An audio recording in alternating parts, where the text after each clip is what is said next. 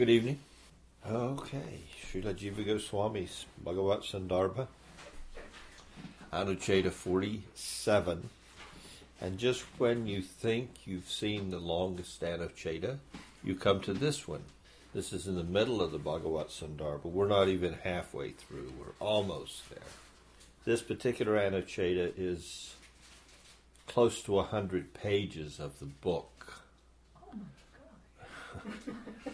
and it's in more sections than any other Anucheta we've come across yet. So, and here again, it's just because the author, the presenter of this English translation, has taken the time to break down the Anuchetas into digestible sections. So this one is extremely long. You have to understand when Jiva Goswami writes a, a, an Anucheta, it's dealing with one specific subject matter of tattva. And then he's supporting that. So this one Anucheta is dealing specifically with understanding the Lord's manifestations when he his different forms and how they how they are manifest both in the spiritual and the material world. So we're going to start this evening Anucheta 47 part 1 and we'll go through this in the next I forget how many but I think it's 8 parts. So it's quite an Anucheta. So this whole 47th Anucheta, the uh, description, his name, form, actions, and attributes are transcendental. So the Sambandha, having established that Bhagavan's form, forms, unlimited forms, are not material, we now will discuss how other features related to him are simultaneously not material.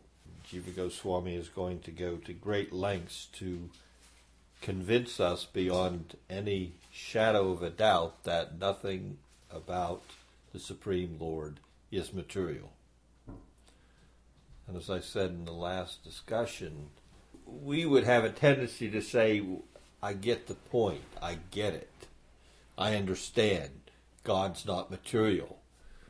Well, Jivas thinks a little bit differently. You may think you understand he's not material, but let's just go over every way our materialistic conditioning conditioning can come into our method of thinking of transcendence.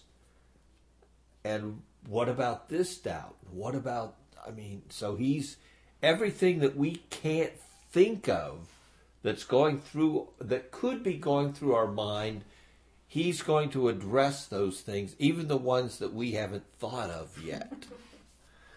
and that's that's an amazing thing.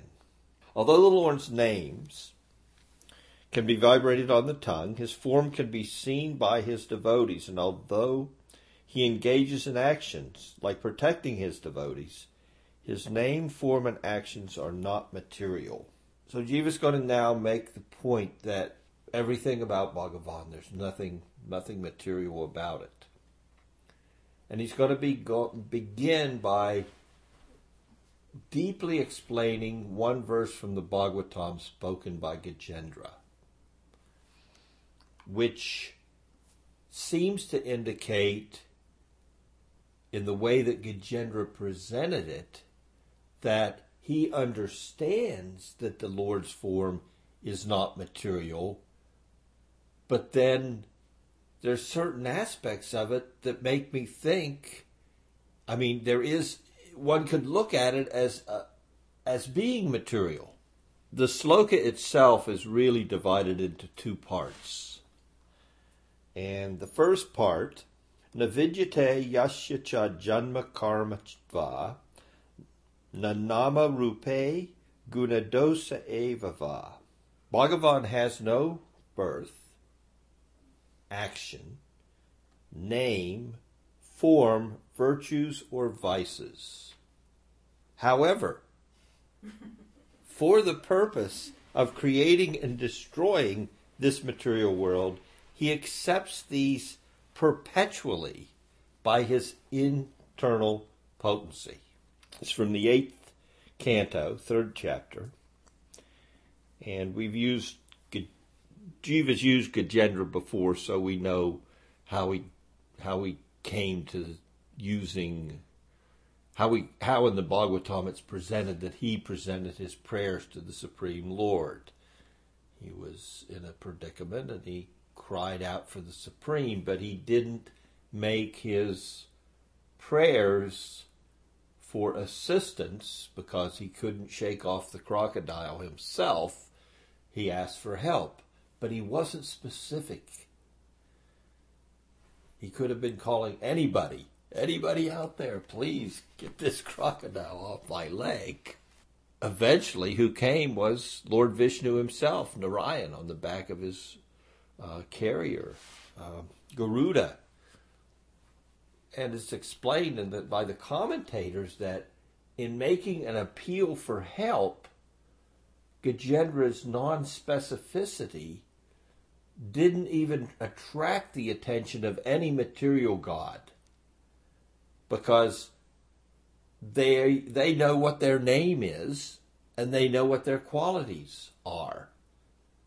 So if they're not specifically named or the specific manifestation of their material opulences or position is not addressed in a prayer, why would they come?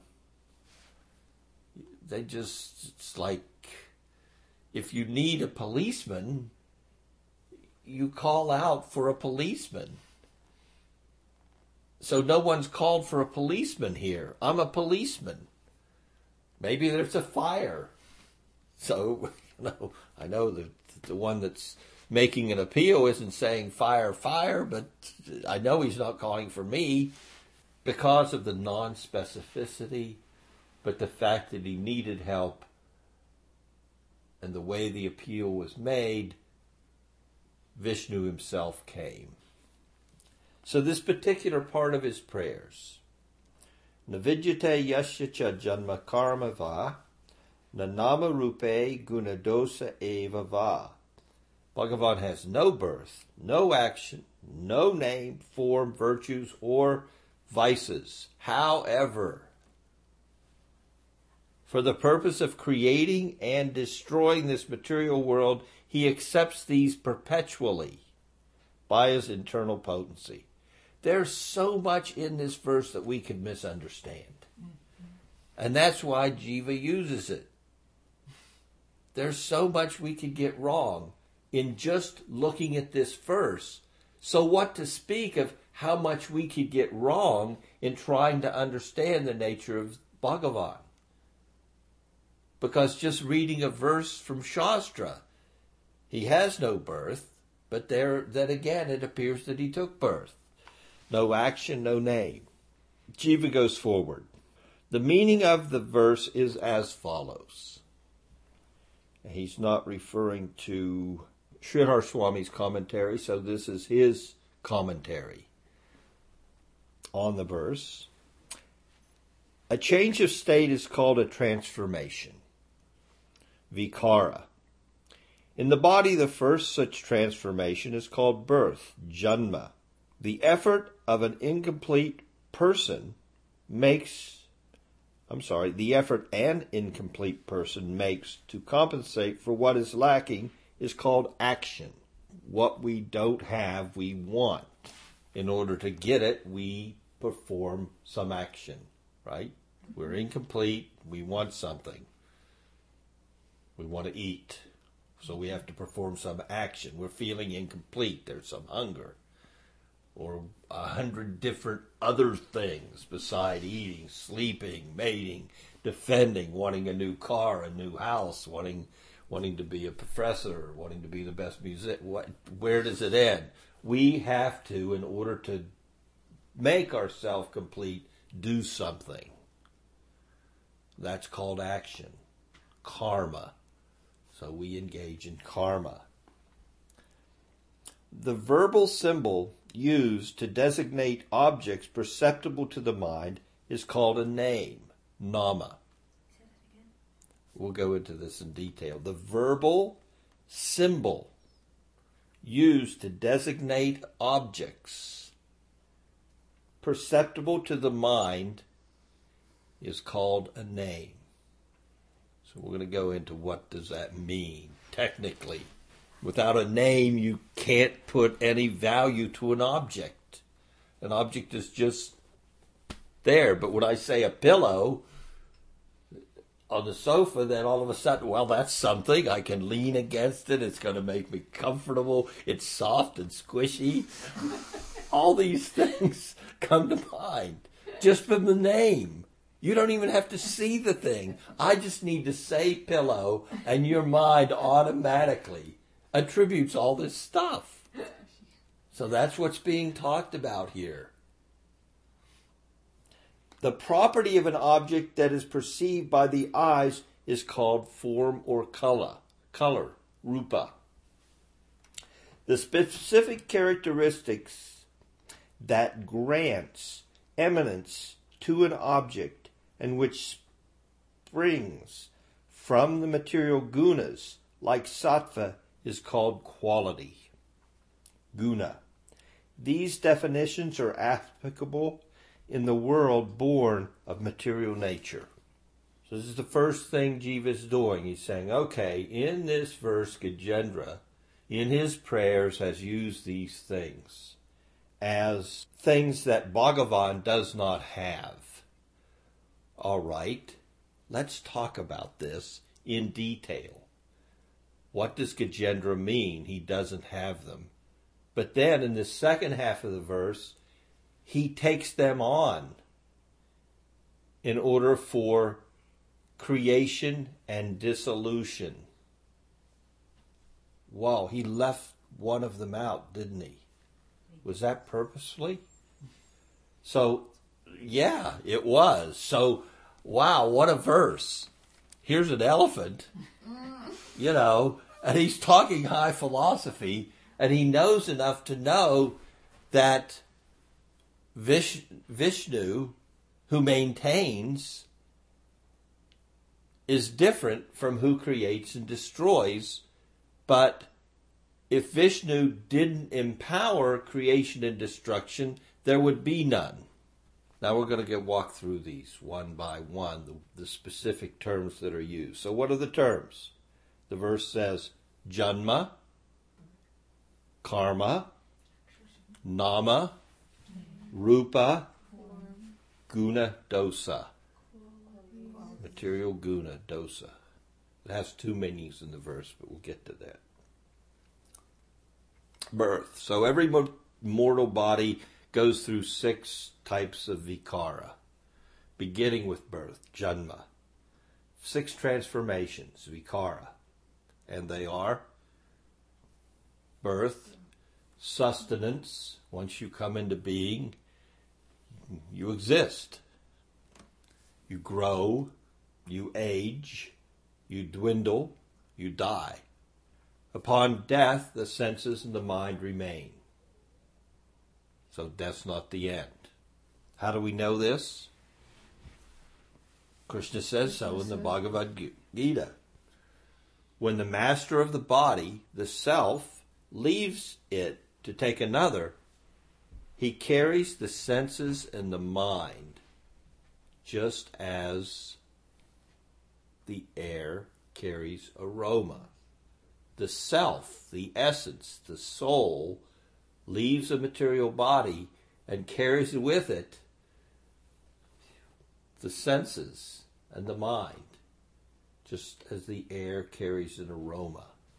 The eyes, ears, nose, etc., are just res- respective seats for the senses. We need to see the material body. You think the ear is hearing. The ear is really the it's the seat for the capacity to hear. So the senses themselves are subtle and beyond our sense perception. The senses themselves, the actual sense. Karma. So Jiva expanded a little bit, karma. Well, let's look at, you know, Janma, I'm sorry, Janma, Let's look at it a little bit in, in relationship to the whole thing birth, sustenance, growth, growing older, dwindling, dying, coming to action, karma. So the Lord has no. So the Lord, looking at these in relationship to the Lord, the first one, Janma, the Lord never leaves his body. He doesn't, there's no change of body. Therefore, he does not take birth. So Gajendra's first point has been made. Yes, we understand the Lord doesn't change his form. Karma. The Lord has no material desire for, to fulfill. He doesn't need to acquire anything. He, he's self satisfied. He doesn't need to eat. He doesn't need to mate. He doesn't need to. He doesn't need anything. It's all his. And he's everywhere all the time. He doesn't need to go anywhere. He doesn't. He hasn't come from someplace else to come here. You know, he's already here. He's you know he's self satisfied. For us, karma is a little different. Karma is in uh, three types: nitya, naimittika, and kamya. So when we look at karma, how do we engage in actions? We engage in actions and some of that engagement is what? It's nitya karma. Duties you, you have to perform just to avoid the reaction of life, the reactions of doing things. So we perform different daily duties, actions, in order to avoid sin or suffering reaction. That's called nitya karma, like mm-hmm. chanting Gayatri for mm-hmm. those that are in the higher classes. Because you are continually in material existence performing actions that result in sin. So when we do nitya karma or regulated spiritual activity under scriptural injunction, that that eliminates that. That's included for the bhakta, that's included in his routine. He doesn't go out and perform karmas so much like regular fire sacrifices to, you know, to make up for the fact that every time you cook, you kill. Just going into the kitchen and cutting up the vegetables, how many living entities are dying? When you turn on the flame, living entities are dying. So no matter. When you grind in the you grind up the spices living entities die. And you're in the kitchen breathing and you're killing somebody. So i mean your your material existence is nothing but one sin after another. Nitya karma regulated spiritual actions eliminates the the reaction to just living. Then we have Naimittika karma. Irregular duties for special occasions. Sometimes there's like a solar eclipse. There's a lot of bad stuff headed your way if because of this action. It's not every day but it happens once in a while. So you perform a specific karma or action. Understand when we talk about karma here, we're not talking about just karma in the world, you know. That's not the way civilized human beings conduct their lives. Hum- civilized human beings are always looking out for their best interest under superior direction. So therefore they perform nitya karma. They perform naimittika karma. Because there's a solar eclipse coming, you may have to have a sacrifice so that you don't suffer and your stars don't get all out of whack because the sun went behind or whatever. You know, these things are heavy. The bhaktas, whatever. We don't care. You know, if Krishna wants, you know, but these things do have an effect. And, you know, even the bhaktas, they make a show of following these prescribed sacrifices and, and just for the benefit of humanity. They have no interest in it themselves. Kamya are specific karma, and I think you could look at it mostly karma kanda, that you perform in order to get something you want. Now, this is different than karma where you just go out and you write a check for a new car. No. These are specific karmic actions done under scriptural regulation or Brahminical advice to get something that you desire that's out of the ordinary. Like you want to have a son and not a daughter. So you do a particular, you you have to pay dues for that. There's a cost of getting the son. You have to hire a Brahmin priest. You have to invite him into your house. You have to invite his friends. You have to invite your friends. You have to put on a big party. Everybody has to be sumptuously fed, and the gods have to be fed through the fire of sacrifice. And then, and only then, will you get your son. And even if you do all that right, sometimes it comes out wrong. Like in the case of, was it Chitraketu? I can't remember. The one. Yes. So who was who won? It was Chitraketu. Yes. He did everything right. That's a different story. That's this is a long anucheta. So, well, but you understand the, if you remember that he wanted a son, so much so that he couldn't even hear spiritual knowledge from his guru. That's all he could hear. How do I get a son? What about just forgetting family life? I want a son. What are you telling me? Forget family life. you're my you're my family priest. I invite you to your home. I tell you I want a son. Please help me you know, get what I want. So that's this kind of karma. Kamya, K A M Y A. Kamya karma. Arjuna, in the three worlds I have no duties, karma, to execute. I have nothing unattained to achieve, yet I'm ever engaged in action. Krishna from the Bhagavad Gita. He has no karma. We, we have karma. We engage in activities to eliminate sin. We engage activities so that unfortunate events can be avoided, like the reactions of a solar eclipse, or to attain something. Name.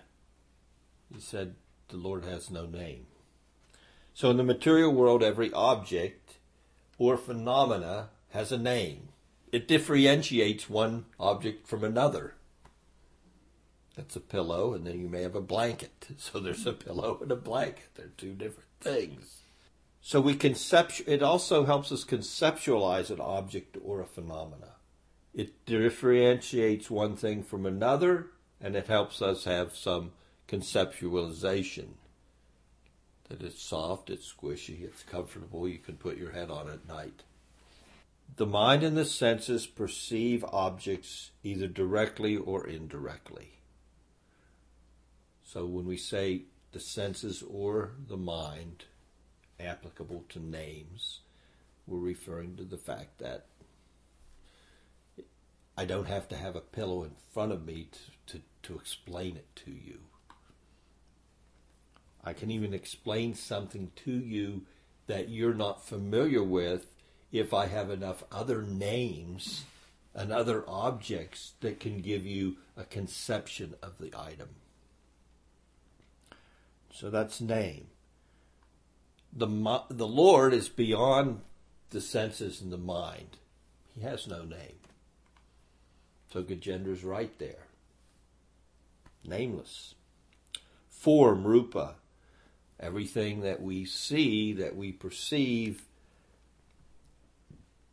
it has attributes of form and color. Now, of course, we also have in our experience formless things, like air. We can't see it. So the Lord's beyond the scope. The Lord is also invisible, just like air. Gajendra saying the Lord's formless in the sense of an object that we are accustomed to. Gunas, distinctiveness. So the gunas of material nature determine a distinctiveness of an object. And the Lord, of course, is transcend, trans, transcendental to gunas. When we say distinctiveness, uh, it could be in any any different number of ways. Like there's a distinct distinctiveness between the smell of a flower and the smell of stool. So these come different modes of material nature, the modes, the influence. So the Lord is always in his swarup, therefore he's never born. The Lord's incomplete is is complete in himself. So he has no need for action. The Lord can't be perceived by the mind and senses. So therefore he has no name. The Lord is self luminous. He's not dependent on material form. So now we come to the second half of the verse. The second half of the verse states that the Lord accepts name, form, action, everything that we just said he isn't. He accepts for the purpose of creation and destruction. This is a reference to his guna avatars, Brahma and Shiva, respectively. The Lord accepts these things, these material things, through his guna avatars who are in charge of creation and destruction. So he accepts the material aspect. But then there's another way of looking at this when it comes to the Lord.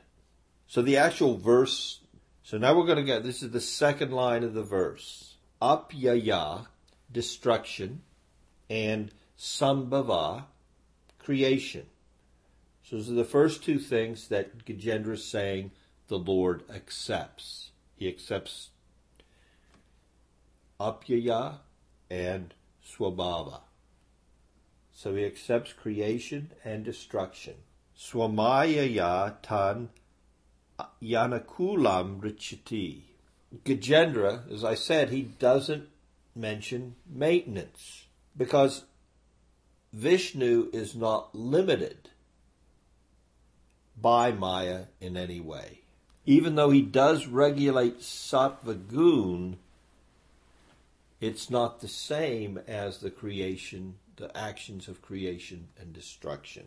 So Jiva goes on to explain the second half of the verse. The word sambhava, creation, and apyaya, destruction, can also refer, now this is the second meaning, these can also refer to protecting the devotees and destroying the asuras. Then they can be applicable. So the verse can be looked at two ways. It can be looked at as referring to Krishna's guna avatars, or it can be looked at as referring to the Lord himself, but only in the context that he protects his devotees, and he destroys the Asuras. Although Bhagavan is free from birth, karma, and so on, by his internal potency, he accepts them for this purpose. This is confirmed in the Bhagavad Gita. I'll give you some praman. I'll give you some evidence. He says it himself. Although I am never born, and though my body never perishes, and though I am the controller of all living beings, situated in my own nature, I appear by my own will. And again in the Bhagavad Gita he says, I appear in every yuga to protect the sages and destroy the rogues, and to establish order in society. He never says, I accept material gunas for creation and destruction. There's a condition, and the condition that he speaks of in the Gita is I appear by my own will, and I appear for my devotees. These, birth, name, etc., do not exist in one, Bhagavan, who is always situated in his own nature, who is complete, imperceptible even by the mind, self luminous and beyond material nature. Nevertheless, he accepts them, ricchati. This verse is to be read together with the one that follows My obeisances are unto him. So now we go a little deeper into these words using other evidences. So Gajendra said, The Lord accepts creation and destruction.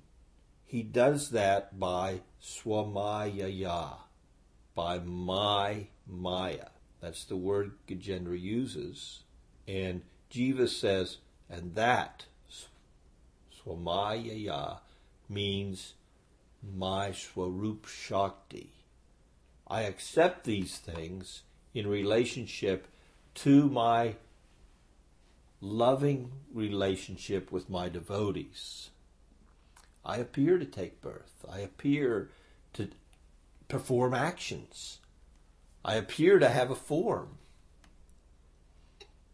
I do have them but they're of my own nature. They're not like. So Gajendra's not wrong in saying that I don't take birth, that I don't have a form, a name, or whatever. I do not have any of those things in relationship with material nature. And if you think I do because of of the nature of things, in material nature, you think there is a creator. Well, it has to be me. Well, actually, there is a creator, but it's a guna avatar. It's someone the, that I empower to create. Because how could we say that there's the world around us isn't created by God? So it's not created in that sense. So there's two ways you can look at what Gajendra is saying here in his prayer to me. One is he's referring to those people that I empower for creation because mankind looks to the world and he said it had to be made by God. Okay, I accept that through my Brahmas. And the world is destroyed. I accept that through my Shiva. And for maintenance, I maintain that. But it's not that I need any outside influence. So we look at the way the depth of the verse is one thing that's that's truly wonderful and amazing to us. So Jiva goes on.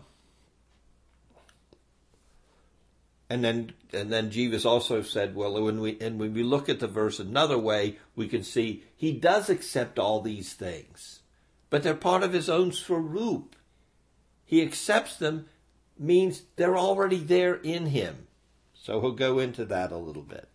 Therefore, although these qualities are denied in Vedic statements such as he is undivided, inert, and peaceful, this is a, from the Swetas Vatara Upanishad, and he is imperishable. He cannot be perceived by the eyes, ears, or sense of touch. Katha Upanishad. So these are Shrutis. They are accepted in other mantras such as Chandogya Upanishad, he performs all acts, possesses all desires, and has all fragrances and taste. The compound word guna dosa, this is a word that Gajendra used, literally virtue and defect. In the verse under discussion, means that material virtues, gunas, are considered defects in the transcendental Lord. This implies that conventional defects certainly do not exist in him. So Jiva is saying that by the use of this word, guna dosha, we should understand that if you saw any of these attributes in relationship to the Lord, then those would be a, would point point to a defect in your conception of the Lord. But in re, in regards to material nature, it's an it's an asset. You need to have a name. Without a name, you can't distinguish one thing from another. You need to have a form. Without forms, we couldn't distinguish, we couldn't see things. Without names, without forms, without action, we couldn't we couldn't acquire things, we couldn't protect ourselves. But if you apply those ideas to the Lord, that's a misconception. The Vedas declare that the Lord has no name, form, or action, but they also state that he performs all actions and has all names and desires. The Vedas are, are Puriseya. They are not coming from human. What human could come up with this idea? These contradictory things applying to the Supreme without human origin which is to say, they are infallible and therefore cannot be wrong. So these are Vedic statements. They're, they're not human statements. So they're not wrong, but they appear to be contradictory. Well, let's understand how this works. How, how, how, how are we to look at things like this? Being spiritual students of, of, of, Shastra, how do we look at this? Well, let's say that I'm an Italian and I go to Vrindavan. And then I return to Italy. And I say to you, there was nothing to eat there. Now, what does that mean? Does that mean that everybody that lives in Vrindavan starves? No. It means I couldn't get any pasta and wine there. I'm an Italian. I need my pasta, my wine, and my bread. That's a meal. There was nothing to eat there. Let's say that the captain on the ship tells you there is no water. What does he mean? It means you're not, there's no drinking water left. He doesn't mean that you're not sitting in the middle of an ocean surrounded by water. So when we read scripture, you need to have fine discrimination. That's called sambandhagyan. Without it, these contradictory statements, well, they're going to end up, you're going to end up in endless arguments that are not going to lead to any fruitful conclusion that you can use for your spiritual advancement. When seen in the proper light, the Vedic scriptures make sense to those acquainted with the exoteric knowledge. They will not see any contradiction. Moreover, Bhagavan is uniquely and inherently endowed with mutually contradictory attributes. Guna dosa in the verse implies the Lord has no material attributes. Although a quality may be seen on the material plane as good, they are regarded as defects or impositions from the spiritual standpoint. So we touched upon that, a material quality. You have to have it. You have to have it, or it's you can't have, uh, you know, material anything. You need a name, form. You need to be born. If you weren't born, none of, none of this happens. So all these things have to be there for us. It's a good thing.